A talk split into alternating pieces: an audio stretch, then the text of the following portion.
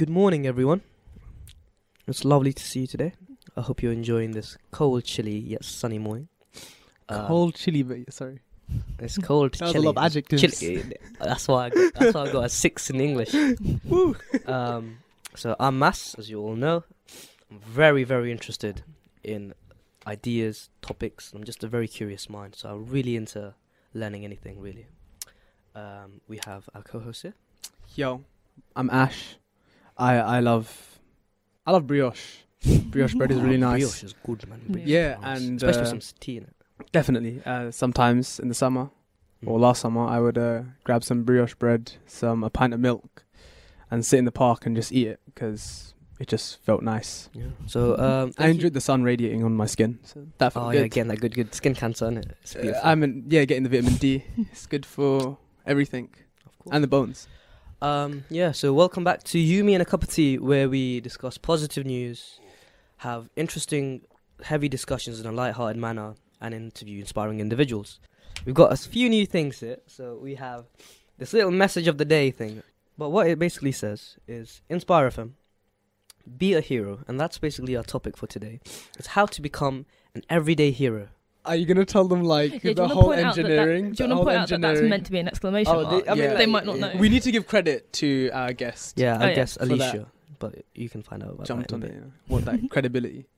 But yeah, this is an exclamation mark. If that an wanted to know. exclamation mark. So yeah, and we are joined by a lovely guest here, uh, Alicia. She studies French, psychology, Spanish, and she's an aspiring linguist who hopes to go to Oxford to study linguistics with Spanish. She's an extremely intelligent girl, and uh, you know, Likes a lot of some, words. someone I'm really proud to call a friend of mine. you know. Oof. Oh, you flattered me. Ah, okay. Just So, blushing. yeah. Do you want to give a, Do you want to give an interesting fact about yourself, Alicia? bold, bold of you to assume there are interesting facts about me, to be honest. Uh, I think you're pretty interesting. oh, thank you. Oh. Mm. I never get this many compliments from them, honestly. I'm enjoying this while it lasts. Oh right, It's just yeah. all of us. Just for That's the co- exactly. We're fake. Oh, that was really loud.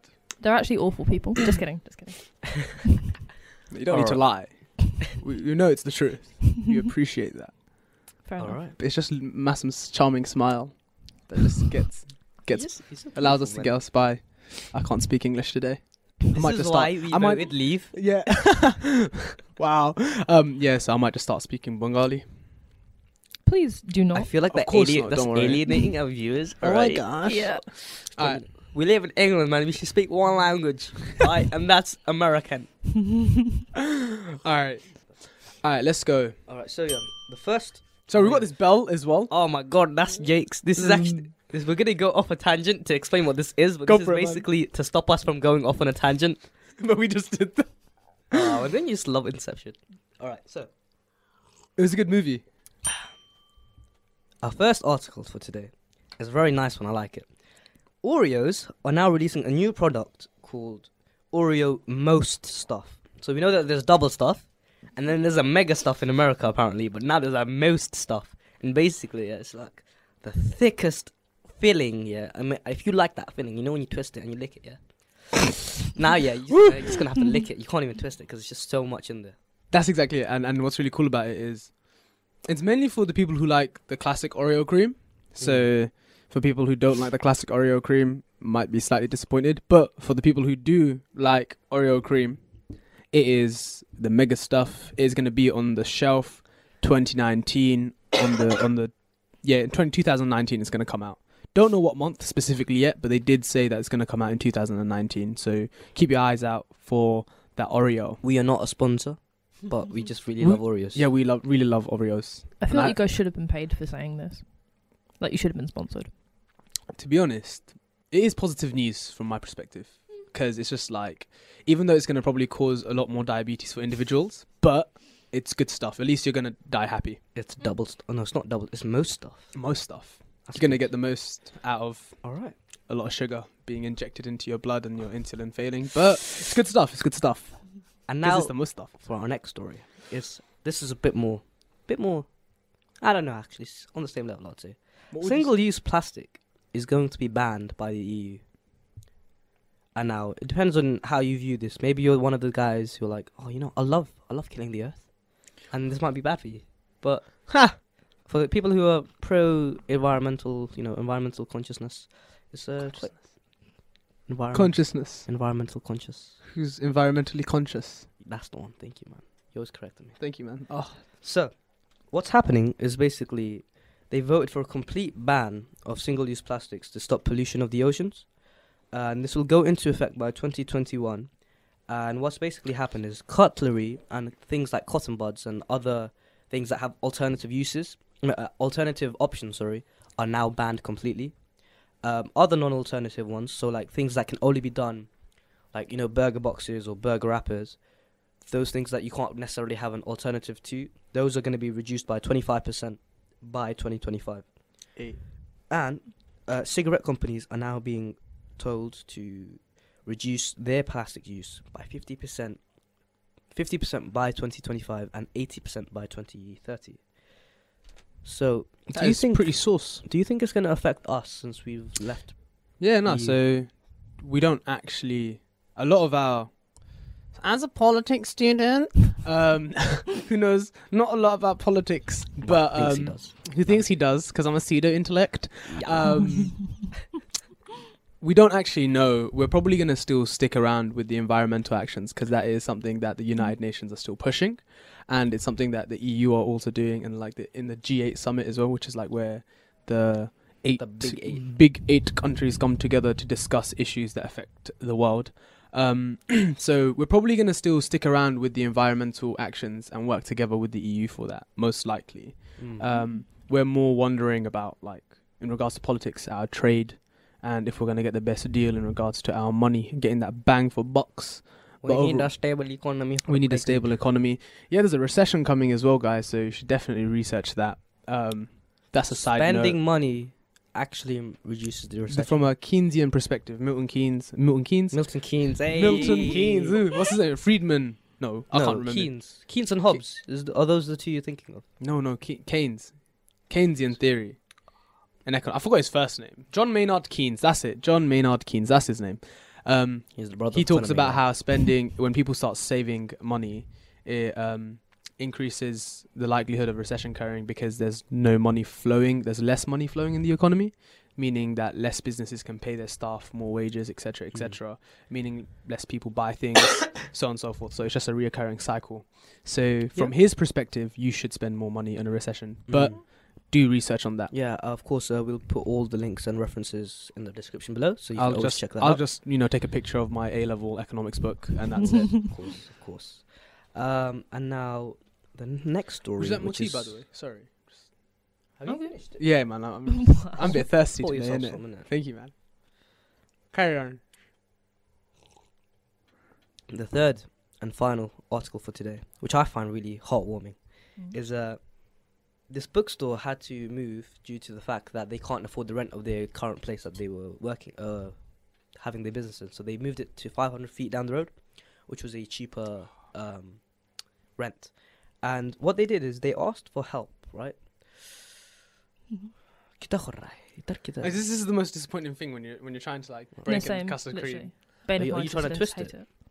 Yeah. It's not Oreo, man.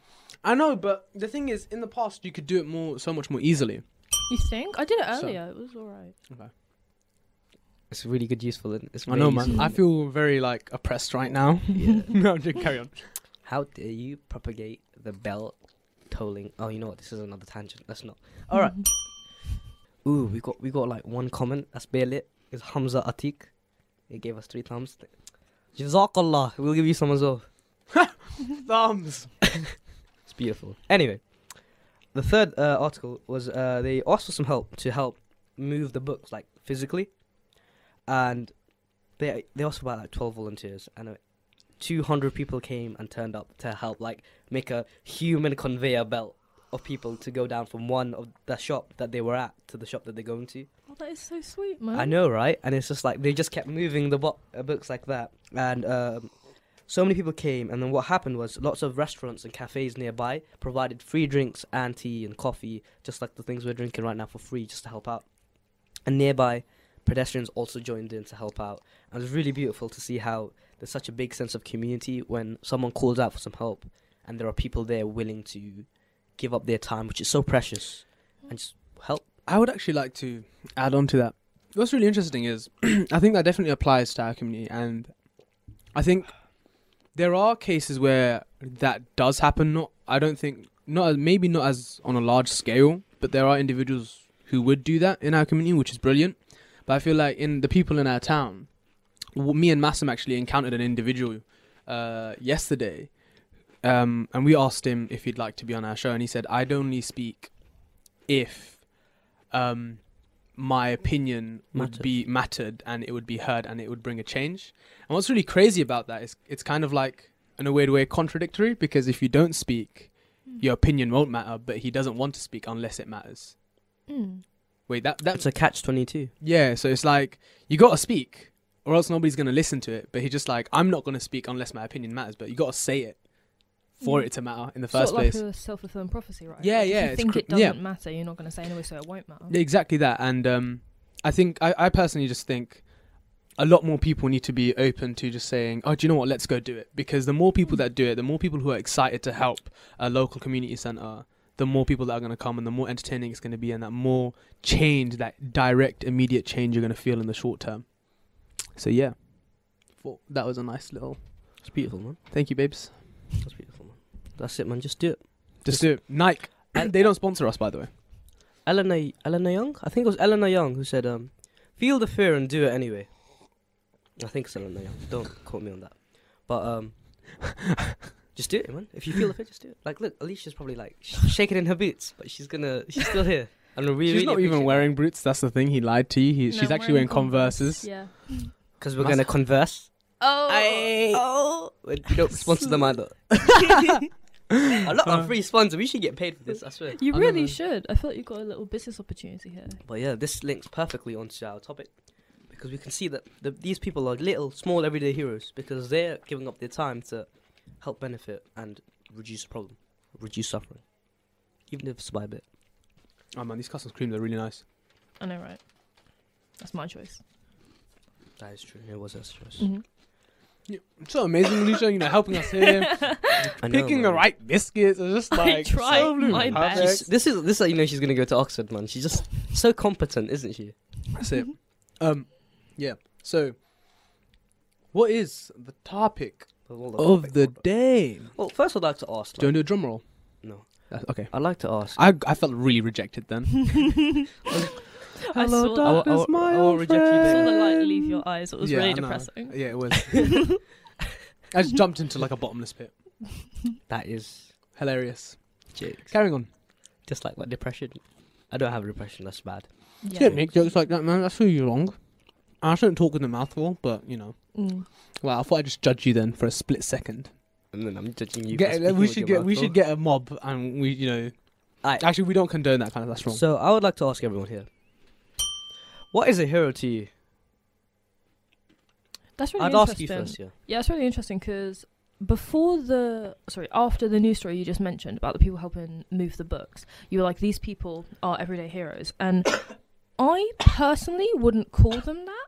I'd That's say cool. it's it's definitely a lovely thing for them to do. You know, it's an act of kindness, but I wouldn't call them heroes because of that. Because to me, a hero is someone who not only does something you know altruistically, who not only um, sacrifices, I suppose, time, effort, something like that, but someone who does it at um, at personal risk to themselves. Not necessarily like life threatening, but for me, to be called a hero, there has to be some kind of risk to you, some kind of considerable risk financially, socially. Y- you get what I mean? mm-hmm, mm-hmm. I, I feel like it, ha- Like it has to be. Yeah, yeah. trade off, yeah. I'd say that that's the line for me between just an act of kindness and being a hero. If there is like a considerable risk to yourself, like um, I read a news story, I think it was a couple of years ago now, but I remember it because it was really sweet. Um, this dude who jumped into a river to save the, I think it was the rabbit of a homeless man. A homeless man, he had a pet rabbit, and some evil person just threw the rabbit into the river. Yeah, it was awful. Um, some passerby jumped into the river to save the rabbit. The rabbit was Mhm. fine. The rabbit Mhm. lived, but I would I would call that man a hero because that was at risk to himself. You know, because like it's like a freezing cold river. Pneumonia. You know? Yeah, pneumonia. That's a really interesting thought. I actually um I kind of now my kind of question to you is is um people have different trade-offs. People Mhm. risk different things. So, what are your thoughts if an individual feels? What are your thoughts if an individual feels that their trade-off is great, even though in the grand scheme of things it isn't that great? Do you know where I'm coming from? I so, for you mean, example, yeah. like, oh yeah, I got up on the bus to let that person sit down, and that's a Mm. trade-off for me because I got a broken ankle. All right, Mm. hypothetically speaking, Okay. over exaggerated. yeah. But for someone else, it's just like, oh, that's not that deep, dude. Hmm, That's interesting. I think Do you get the gist? no, I get what you okay, mean. cool. Um, for me personally, I suppose it would. it's kind of difficult, right? Because you can't really exactly define it. If it very much is a subjective thing. But for me, I wouldn't say a person is a hero in that situation. I suppose. I suppose how I define it really is a serious risk to your life. I guess maybe I just take it to the extreme. That's But. I can understand why you might think that. no, yeah, I, I get that. Could I ask, what if there's a serious risk to your social status? I think. Mm, I think you you have to give me an example of that, but I Okay. could I could see So let's it. say a group of people are bullying one girl or one Go on. guy. Yep. And then you go out of your way to protect that person, Mhm. knowing that all your all your friends will look down on you, and everyone else will probably bully you too. Mm. Even if it's just it's a social it's a social um, risk, isn't it? I, th- I think I could stretch my definition to fit that because I think that taking a serious social risk can have such deep impacts on your life that it is it is a profound effect on your Mhm. life. So Oh, I could I could I could see that. Um, what's really interesting is I was listening to Jordan Peterson, and he was talking uh, an article, and he was talking about how a dude in India Oh, was this the sanitary with her his wife he invented tampons, basically. yeah developed tampons, uh, and a lot of people in the community were like a lot of men mocked him. I think from what I can remember in the article, and what happened was he still went away, he was still went on with it because even though it caused a lot of time, effort, money for him, his whole aim was just to help his wife, just so he could, she could look after his kids because it was a situation where he could she could either look after the family or look after the, herself. But so he went through that effort to that time, that struggle, that effort to help her out so it could help the rest of his family out. But in the end, it also helped everyone else out, even though he was getting mocked throughout the whole situation of it. It's like, Hmm. why are you going to help a woman for? But he was just like, nah, it helps me out, so why wouldn't I do it? So you got that Mm. kind of kind of question as well. Are you sincere about it? Mm, yeah, the motives for doing good things. That Mm. that's an interesting debate. Um, I think I was I was reading up on this last night because I didn't want to come in unprepared, and and I, there was an article right, and it was apparently I don't, I don't know how true this is. It's just one article, so don't don't kill me. But um, there was one article that said there is an ongoing debate in psychology about whether there is whether there exists true altruism, whether anything can be truly um, for selfless motives, because there is an argument that everything can be linked back to how it Mm, benefits you, you know. And I think that's an interesting thing to talk about. Do you know what? Mm. I actually have a thought on that. Just on a, just a random thought just came off my head. Mm. Maybe it's just the way we perceive it. Do you know like how you have cause and effect, right? Hmm Maybe even though the act itself, you you did it right. Maybe it's just because the act itself just so happened to have a benefit for you. Oh, you think after? yeah. So I, after I- yeah yeah. So it's just like I jumped in to save the rabbit rabbit, Mm. but like I just like rabbits, hypothetically speaking, Yeah, yeah. right? I just I, I do I did have rabbits actually. Um, more you know about Ash. Uh, I'm scared of rabbits. A rabbit bit me when I was like seven. We know about Alicia. Oh, you- scared of fire as well. yeah, I'm scared of so Uh, many things. Um, so I'm He- scared of the everlasting. No, I'm joking. I was gonna say something. weird. no, it's cool, it's cool, it's cool. Um, so yeah, um, I jump in to save the rabbit, not necessarily because I care cared about the man, but the byproduct of that was I helped someone out. Do you know where I'm coming from? Where is the self-interest? I like rabbits. I wouldn't. Do you, when, you say, when you say self-interested. self-interest, do you mean as in a self-benefit, or do you mean like just you do this because, Because people yourself? do do Self- things. Benefit. I'd self-benefit? But no, is no, the people. What was no? Because he just did it because he wanted to save the rabbit because he Hmm. likes rabbits. That's a benefit because it's he the person enjoys that. That it doesn't necessarily because Hmm. you're thinking of it as there needs to be something to be able to make make you move up or you can gain something from it. But the Hmm. gain was he feels happy because Yeah, yeah. You can just gain. yeah he wanted from to he it. wanted to like just get the rabbit himself Mm. because he doesn't care about the person. He Mm. just cares about saving the rabbit because that's what makes him happy and reminds him of his or her childhood. Because you're looking at it like I think you. wha- Okay, I can no, I can definitely see happiness. That happiness and satisfaction is definitely a self-benefit. But Mm. I think what happens with this debate, right, is that they. I feel like there's an assumption that, oh, we're assuming that they are aware of their, they are aware that what their self benefit is before they do the action. That's very true. You might And not be aware. A lot of people do, like a lot of heroes, like everyday heroes, Mm. say, "Oh, I just did what was needed, or it wasn't anything special. It was, it was just, it was natural to me." So it's like, it's as if it's instinctual rather than they Mm. thought about it. So it wasn't necessarily premeditated acts of kindness, but rather instinctual act of altruism. Yeah. I feel as if. That, that that's what Mm. that's what goes back to the rabbit situation. you could actually link that that looks, link that back to the whole rabbit thing. He wanted to say the rabbit, or Mm, they mm, wanted mm, the mm. person wanted to say rabbit, yeah. not because he wanted to help anyone, but it was just an instinctual thing. Mm. So, Alicia, you've done a lot of research about Philip Zimbardo, who we've we've uh, we've referenced him quite a bit in the first in both of our episodes actually. Yeah. So, uh, a lot of things that we try to the reason why we wanted to talk about everyday heroes is that there's a lot of injustice that goes on Mm. in society, and we felt as if if everyone does their little bit their little part to help stop that injustice happening, we Mhm. could probably go a very long way because incremental improvements add up and they go cri- a very far distance. It's always Yeah. about that zero point zero zero zero zero one percent improvement, guys. Mm. That Well, it's like the snowball point effect, zero isn't it? One. if one person in a community does something, then the others are more likely to follow because it's all about conformity. So, could you give us a little bit of um, background and research on how how do these uh, why do people let bad things happen? Okay, right. Um, yeah, I did it. Good job. Okay, right. Why do people let bad things happen? Well, don't take anything I say as fact because I'm We're only. not professionals. yeah, yeah, we're not professionals. Thanks From- for the We're just disclaimer. in, yeah. Just. Disclaimer. Uh, from what I understand, though, people let bad things happen because in a given situation, people always observe observe a situational norm, right? Mhm.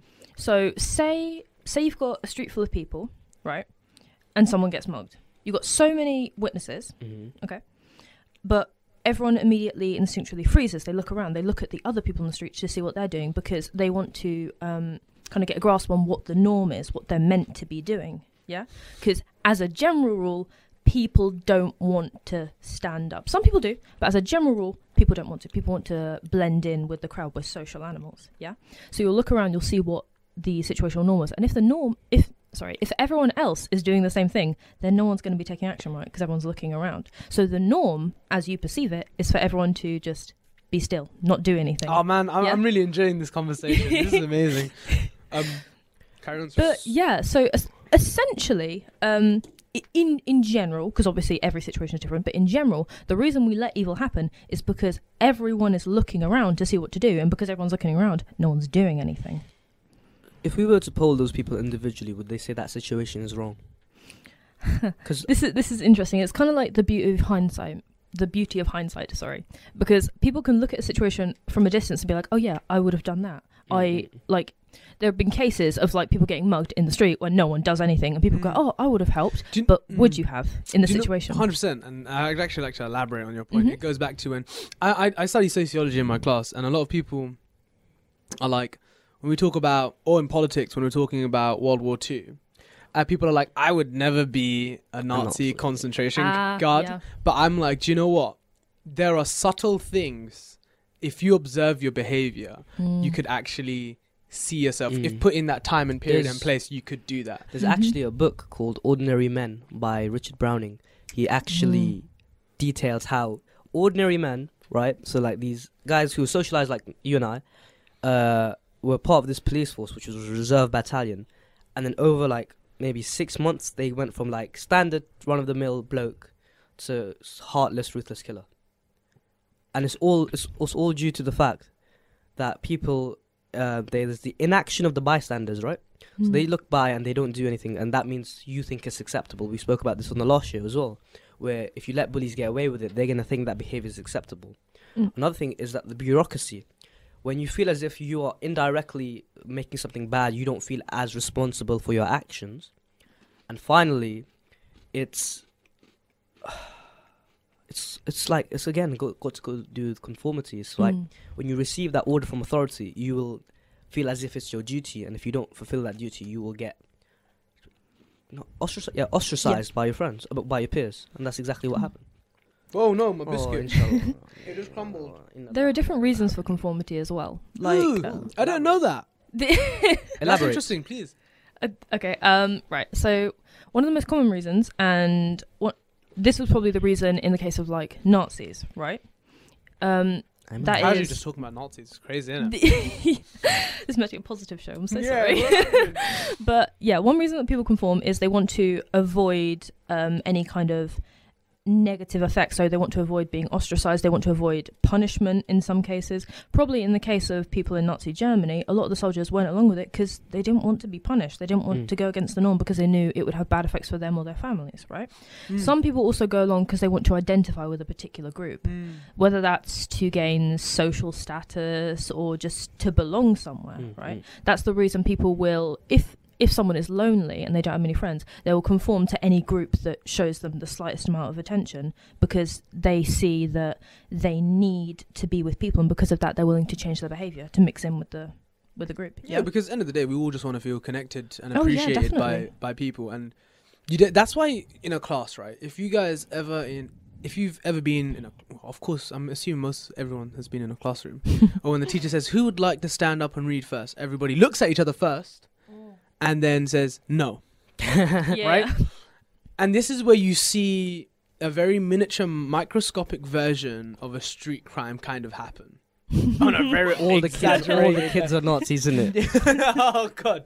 But on a subtle level, because that's where you see that behavior occur in everyday Mm. life when you're in a classroom and, and you look at someone on the left to right, or who's going to speak first, so on and so forth. Oh, yeah. Because what we're looking for, and this is really interesting. I personally believe human beings like leadership. Mm. We love leaders, right? And I mean, we like someone else to make the decision for us, Mm. unless it's something that we have control over, unless we, it's something that we think we know about it, right? Mhm. Um, so in the classroom, the, you'd look at the, fir- the the most intelligent person there, and you'd expect them to talk because you view them as the leader, and they should always do it. So relating back to an interesting article, the first person to actually speak in a room is Mm. identified as the leader psychologically. Uh, I re- I Mm. don't know where I read that. I don't actually know I read that. I will research that up for you guys so I can reference that. Uh, but it's only because they were the ones to speak first and they were confident about it. Mm. So people felt safe. Hence why they followed that person. So what I'd like to ask is, how can we resist that group conformity? depends which perspective you're talking about it from. If you're talking about how we personally can stop ourselves from conforming, there's a different answer to how governments can stop people from. How about to us from an individual perspective? Okay. Community. well, like that individual community perspective. okay, so it's a difficult question. Whichever one. Um, Like Hmm. let, let, us go for the I- individual. Whichever one you Yeah. find easier and then we'll work our way around it. Okay, fair enough. Well, okay, this is one that I find easy to talk about, right? So if you're in a situation, right, we're talking about the bystander effect. Mhm, Yeah. mhm. So if you're in a situation where a bad thing is happening to you, or d- sorry, do Do you, you want wanna to ex- explain what that yeah, is? Yeah, the yeah, yeah, bystander because- Yeah, effect you explain what that is. is basically when something bad is happening, and we see some injustice happening, but you see a lot of people who just let it happen. So when you see kids Mhm. get bullied, everyone around them, you're like, why aren't they doing anything? And it's the bystander effect because like, I'm not responsible. I don't need to do anything. I don't need to put myself in danger to solve this. Mhm. And there is evil and injustice in letting that happen because you're an accomplice, even if you don't feel as if you are. Sorry about that. Quick tangent. Not really a tangent. Go But- No, just just background. It's cool. Base. Okay, so the way that you would stop others around you from falling victim to that, right? The way that if you Mhm. were a victim of, for example, the mugging, the way you get people to help you is you personalize them. You hold them personally accountable for their actions, right? You look them in the eyes. You, if you know their name, you say their name. Not like that. if you know their name, you say their name. You say, Why did you save me, huh? Oh my gosh. yeah, you say, please, can you help me? You ask them a question because once you've looked at them directly, once you've addressed them directly, the almost shield that exists when they're part of a group, yeah, it disappears because they are now an individual. Because the only reason that this bystander effect actually works is because people feel safe when they're part of a larger group. They don't feel like they're individually responsible. There is a That's so great crazy. depersonalization. That's so crazy. Like we don't even oh yeah, the yeah. fact that pe- we as human beings, Mm. when we even though we don't know, so someone's getting hurt or robbed or mugged, and then Mm. everybody else there, those people are looking at everyone else, but they don't even know each other. Oh, but yeah. they but they connect just Mhm. because they're all thinking. I don't want to get involved, and like you just made a group like that straight Mhm. away. That's that's mad. Like, it just goes to show like how, our instincts, our evolutionary instincts, are so deeply rooted inside oh us, yeah, and it we is can't incredible. and we can't think we're special. What if Do you know where I'm we? True. What if we are the bystanders? Okay. I would argue this is sort of more my personal opinion because I haven't seen much research about this part. Fine. But I would argue that the way that we personally stop ourselves from falling victim to this is we're aware of it. I would argue that the best thing that we can do is personally research it, you know, look it up, learn a lot more about these effects, about study, essentially study psychology. Because once you're aware, Sociology as well, yeah, very useful. yeah, yeah, Uh, psychology, sociology is a whatever. BTEC psychology. Innit? No. it is. Nah, it nah, is. nah, nah, nah, nah, I'm nah, so jealous man. of you guys, man. You guys can like use your school knowledge to like talk about this, and I'm just Yeah, like, yeah. are they physics? I do maths. Um, And you can be like, people gravitate away from the bad oh situation. yeah. Well, you actually can't gravitate away because it's an attractive force. Oh force. my god. man. See, I don't do physics. I wouldn't know. um, Anyway, so yeah, carry on. no, yeah, carry on. Sorry. But yeah, where So was studying I? studying psychology as a way to Oh, raise yeah. awareness. I would I would argue that the best way for us to personally avoid falling victim to these effects is to be aware of them because a lot of the time like you said it's a very instinctual thing people will just instinctively look around they're not even sure what's going on they don't know the processes of their own head and i would argue that you can't actually overcome these processes unless you're consciously aware of them Ooh, I, I would agree with that. Mm. I would definitely agree with that, especially when it comes to like knowing yourself as well to an extent. Mm. And that is a whole topic on its own, so I'm not going to really go into that too much. But um, if you kind of know a lot, of, to know yourself is to ask the questions that you're afraid of asking. Mm. Um, I That's think that's so the deep. most straightforward way to say it, guys, because there are a lot of things. It's always about the crack in the corner of your eye that you don't want to look at in the room, and and you got to face it. Because sometimes a lot of people, if you just sit down, you'll always always have these random thoughts go into your mind, Mm. and it's like, have you ever asked yourself why? And if you're a picture person, p- kind of person who who thinks in pictures, Mm. and this can help you, in my opinion, uh, understand why injustice happens and how you can uh, overcome that in regards to after you read psychology and the bystander effect. When you ask yourself, if I think in images, so if you ask yourself, why did I have that image go into my head? Why was it? Why was it from this angle? Why was it this color? Why was it this shape? And you think about the emotions that you feel, you'll eventually discover how you'd act in a situation. And sometimes you may not dis you may dislike your discovery because it goes against your own moral compass. Mm. But that doesn't mean you it, that that's it. That's the end. Like that's who I am. You can actually change that over time, uh, and kind of integrate it into who you are. Because when you know how horrible you can become, controlling it makes it so much easier. Because when you know that you have the capability and the potential to be that Nazi or to be that um, guard in the gulags of um, communist Mhm. Russia, when you know you have that capability, you know which, what traits am I showing that will lead me down that road? Mm. And you're like, okay, let me just let me just stop here and move back and just take responsibility for what I've done so far. Hundred percent. Definitely, introspection and awareness is, Mm. I think, the best way to overcome this. I think it also for me personally. I was kind of bullied in primary school, yeah. So Oh. like, throw that out there. I've I've noticed that the one I actually spoke to my bully uh, once, and I kind of like r- discovered more about him as an individual, and I and I realized that he was bullied by other people, and he was weak. Actually, he was very weak, and he was bullied because of his physical looks and stuff like that. And so he came and bullied me, and also my other friends.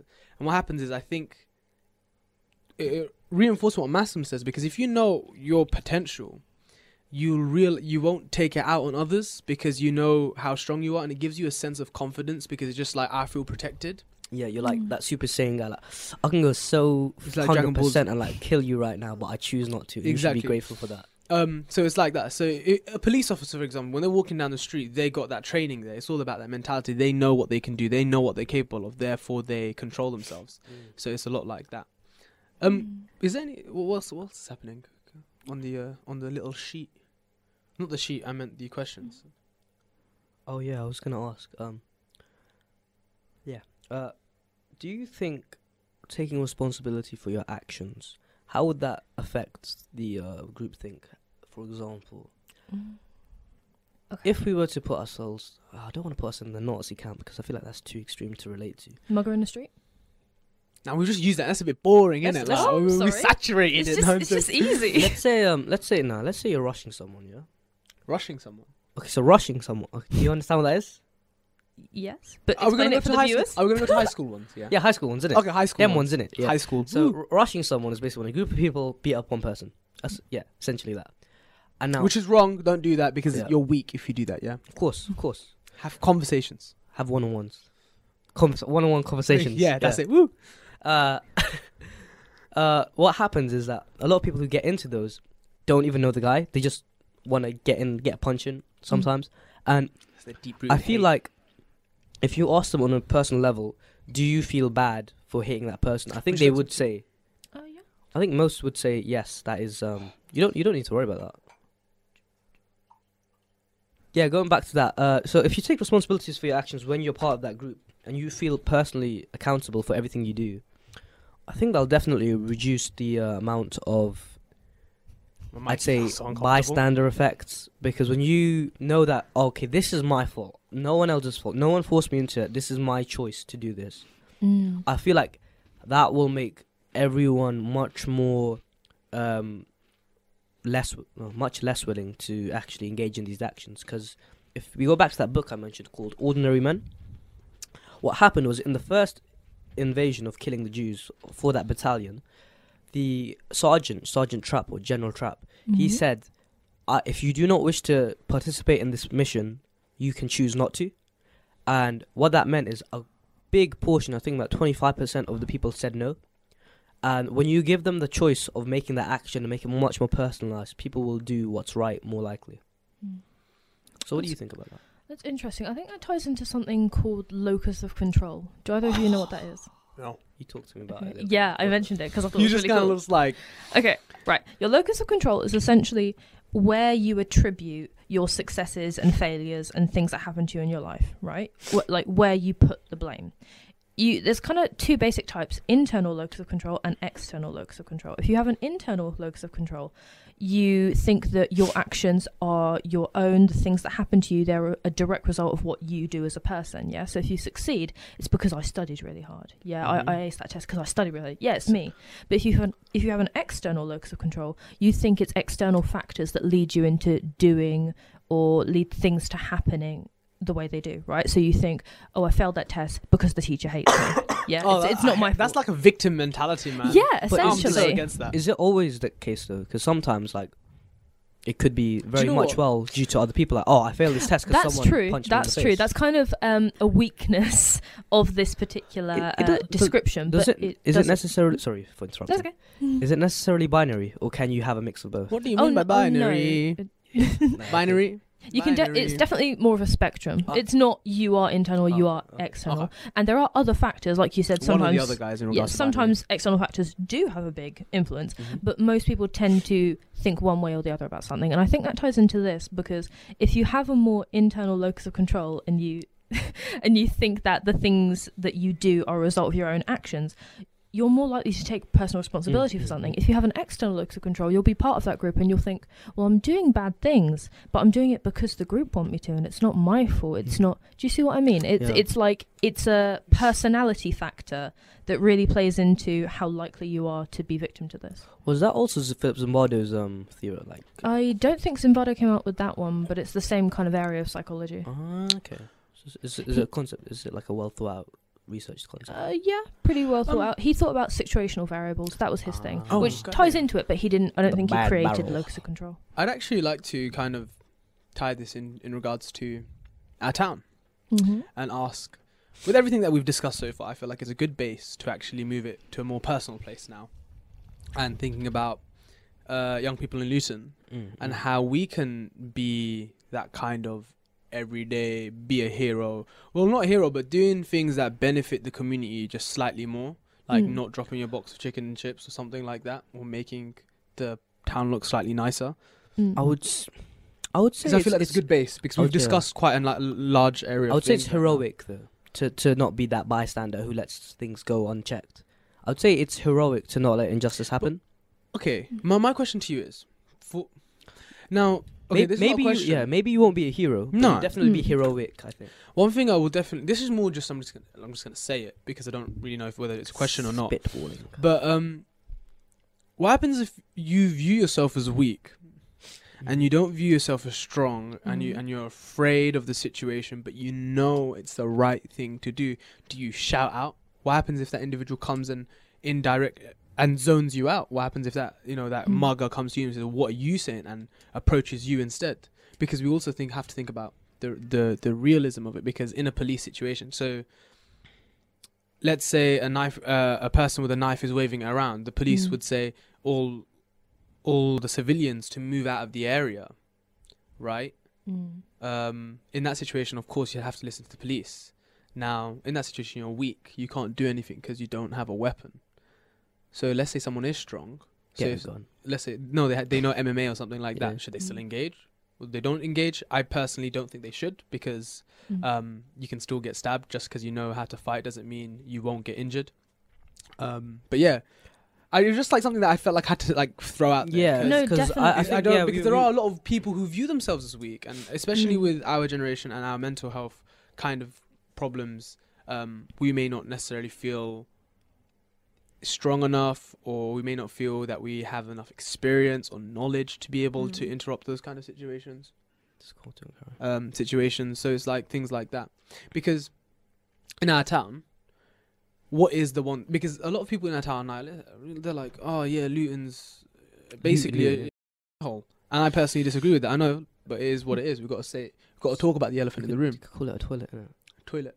Yeah. Okay, cool, fair enough, whatever.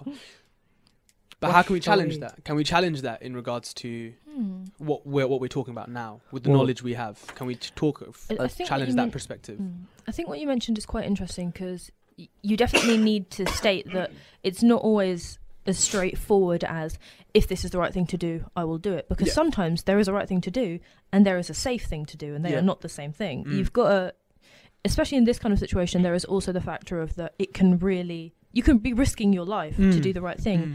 And that's why it's not always as clear cut because you can say that even if someone doesn't, again, with the mugging victim, I know it's boring, but it's like really easy No, to no, understand. don't worry, it's fine. Yeah. Give him a cup of tea and afterwards. okay. But again, with the mugging victim, it's like, it's it's the best thing, You I mug. suppose, to help the victim. Mhm. But you couldn't, or at least I wouldn't feel justified in saying you're a bad person because you didn't help them, because you would have to put yourself into a dangerous situation. And I think it's very understandable that people don't want to do that. And why is helping always fighting the attacker? There are many ways to help. You can call someone else, and Good then you can get the group. Yep. You can call the police. Yep. Mm, You true, can good shout and point. say, "Oh, I'm calling the." Pol-. You can threaten the mugger to get him away. That Mhm. might put you in some danger. He might come after you. Mm, But most most of the time, if a mugger is inexperienced, this is just for this example. mm, He he would be intimidated. What I'd like to say as well is I don't want anyone to misinterpret us as saying to be a hero you must put yourself in danger. That Oh, is not always not the case. No, hundred What, percent. what you need to do is you need to understand is this a situation that I can make less awful? mm. And if it is, which is definitely possible, Hundred that's what you should aim to do. And Mhm. Definitely. going back to how we can bring this back to the community, Luton, or no, sorry, a town is composed of its individuals. A society is composed of its individuals. Now, if you want to make Luton, to quote, not a hole, Alright, what let we me want to do is we want to improve the individuals to improve the town. So, why not take this advice on board? Not saying you have to, Mm. but why not be a bit more, have a more of an interior, is it internal? Internal, yes. locus of control. Why not take a bit more responsibility? Mm. Yeah, why, why not? What was the statement you said? You said, um, eh, "Can I make this situation less awful?" And I think that's a really good question to Mm. constantly always ask yourself wherever you are, because you can go into your room. Can I make this room look less awful? yes. Um, can I Get make rid of those tissues. Yeah, can I when this individ when this lady is serving me my or this man or is serving my serving me my food, can I make this interaction less awful? Ha! A lot of people would say walk away, um, or you could say yeah. Give do you him- know what? give him I a could nice compliment. give him a nice compliment or say Mm. thank you for that. Um, so it's just that everyday etiquette um, Mm. that you carry with yourself that can bring that change about. You know, because a lot of people in even in our college library, I feel like a lot of students are not doing that. They always think about oh the librarians are the unfair ones, but when I look at their actions, I'm thinking to, to be honest, they just want to help you out, but you're not acknowledging that help. Mm. Uh, they just want to sit down and let you do work quietly and let everyone else get on with their work. But you're talking really loud, and that's infecting uh, affecting other people. So when the librarians go and say to them and say, "Can you please be quiet?" They take that as an attack. Well, in those situations, both the librarian and the students can ask themselves, "Can I make this situation less awful?" Yeah. Do you know what, Miss? I'm sorry. I apologize. I will try my best to uh, be quiet. How could the librarians do it? Um, st- I know that you students are having you're working hard and you're enjoying yourself and you're probably on a break. Uh, but can you also consider other students are also doing it? So it's about recognizing, uh, having compassion, recognizing the other person's mentality. So ask yourself all the time: Can I make this situation less awful? That's that's quite interesting actually, because in the example that you just gave about the librarian, that's not a situation where you have to stand up against something. That's the opposite. It's a situation where you should Shut up. sit down, yeah, and shut Why up. Why would you have to sit down in those kind of situations? Well, I mean, just just in the librarian one, I s not sit down, but you know, back off a bit if you are being disruptive. It just shows that Ooh. What you what you were talking about. You know, how can I make the situation less awful? It works in multiple ways. It's It's, not always about can you do something. it's about can you stop. But Yeah, you are doing something in that way because sometimes yeah, I, compromise is I think important. I think what True, Alicia's I think what Alicia's trying to say is we aren't always the victim and we aren't always the bystander. Sometimes Yeah. we're the perpetrator as well. That's exactly what I mean. we might be the criminal. Yeah, exactly. And in that How that case, and in that in that case, we are the Edgy. criminal because we're the person who's making it harder for everyone else, and that's when you Mm. do have to back off a bit because you have to understand what are my actions doing. I'm making it worse for everyone else. Let me reduce that. Yeah, man. Mhm. And also, do you know what? You can actually have when you get along with people, you can have so much. It just makes your life so much easier because I I try to make sure wherever I go, I have good relationships with the people who the staff that clean and that give the services out because when everybody else is and it's actually benefited me in so much like they give me books so much more quicker like they give me an advantage because everybody else is so rude to them This goes back to the thing that we were talking about every, Mm. uh, earlier. You doing Everything's just for self-interest, altruism. isn't it? Yeah. Oh gosh. Wow. But you know, but that's a that's a byproduct effect of that situation. Be So- good and good things happen to you. It's basically 100%. karma, isn't it? Yeah, Mm. man. Uh, well, be good things and good things happen to you. Yeah, definitely. I wouldn't say it's karma necessarily. Some people may disagree with that. It's just you- Karma's it's like you know, it's a social construct. you could anyway. say from a, you're just creating a positive loop uh, reinforcement Mm. where that where that's you have one good thing happen to you, so you're happy, and then you ignore it outweighs the bad, and then you see Mm. another good thing happen to you, and it, the good keeps on building up, and every bad situation that occurs seems much less little, or is mitigated as in Mm. it's perceived as smaller than the actual overall goodness you achieve. That's why a lot of religions say be happy and look at the positives, count your blessings, as the Bible says. You know. So um, I'd like to, I'd like to ask one last question before we round off. Yeah, what is an everyday hero to you?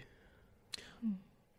Well, for me, like I said earlier, my definition of a hero probably is a bit stricter than yours. For me, it's someone who does something at, I suppose, considerable risk to themselves.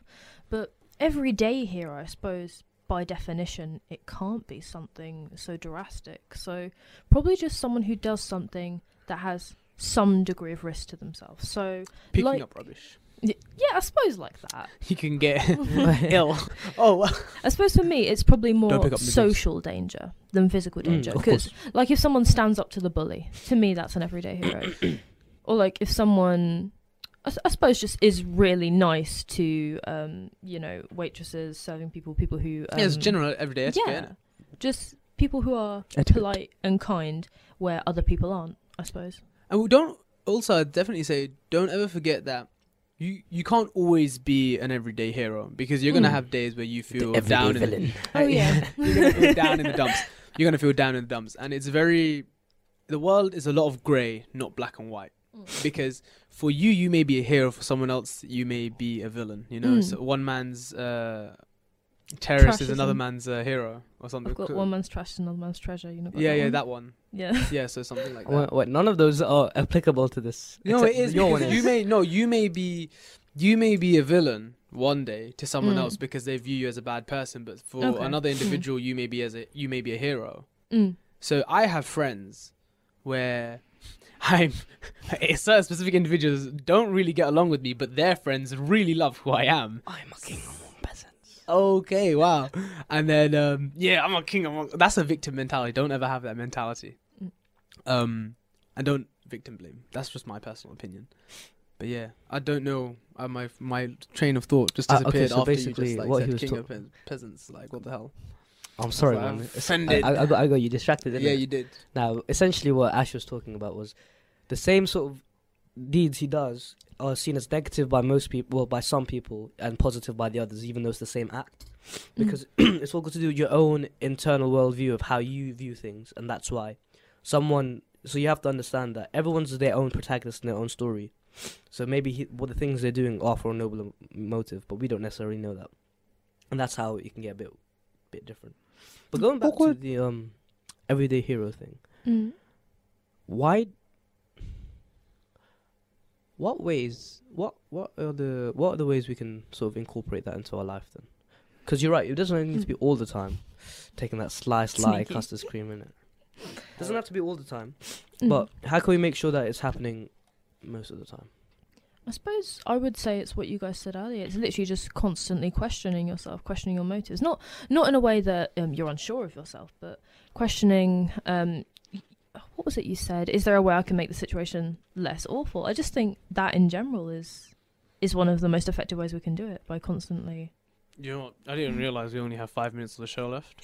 nah uh i did and that's that's what i'm trying to round up Oh, get ready okay. for the outro Okay, cool. uh ash would you like to give your definition of an everyday hero before we round up Man. Oh, do you know what? I actually never, I didn't think about this before I came to the show. You really should have. I should have. Um, everyday hero for me is be the person that you want to see in the world. So that's like I'm a Mahatma Gandhi quote, even though I don't really rate him. Um, but old little yeah, girls. let's not get into that. Mhm.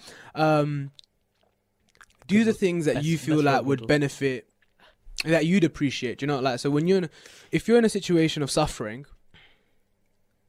help people out by reducing, like reducing. Oh, let me. Do you know what? It's basically what we said earlier, innit? Mm. Look at every situation yeah. and try to make it the least awful as possible. Yeah, I don't don't know what I'm saying, guys. I think just Because in he had too, he had perspective- too many custard creams, innit? Do you know what? Yeah, I'm, Shit, I'm just, just green tea and just, it's just feeling good. I, I don't um I don't really necessarily have a definition. I would just Mm. say just reduce situations, make them less worse. Uh, just be a nice Mm. person, and what that means is appreciate. Okay, that's it. An everyday hero, Mm. appreciating the positive energy that other people are trying to give.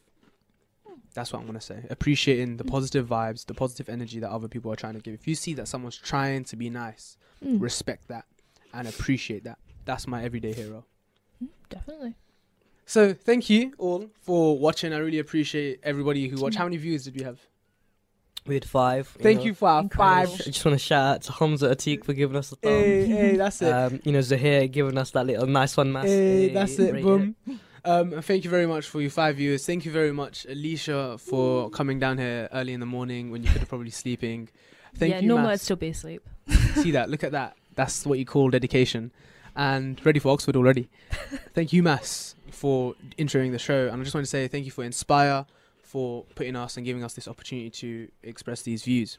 So before we kind of round it all up, just give a brief summary. So we went over a hero, being a hero from Alicia's perspective, I would say, or in any Mhm. situation, would be there may be a trade off. There kind of needs to be a Mhm. minor trade off to you as an individual.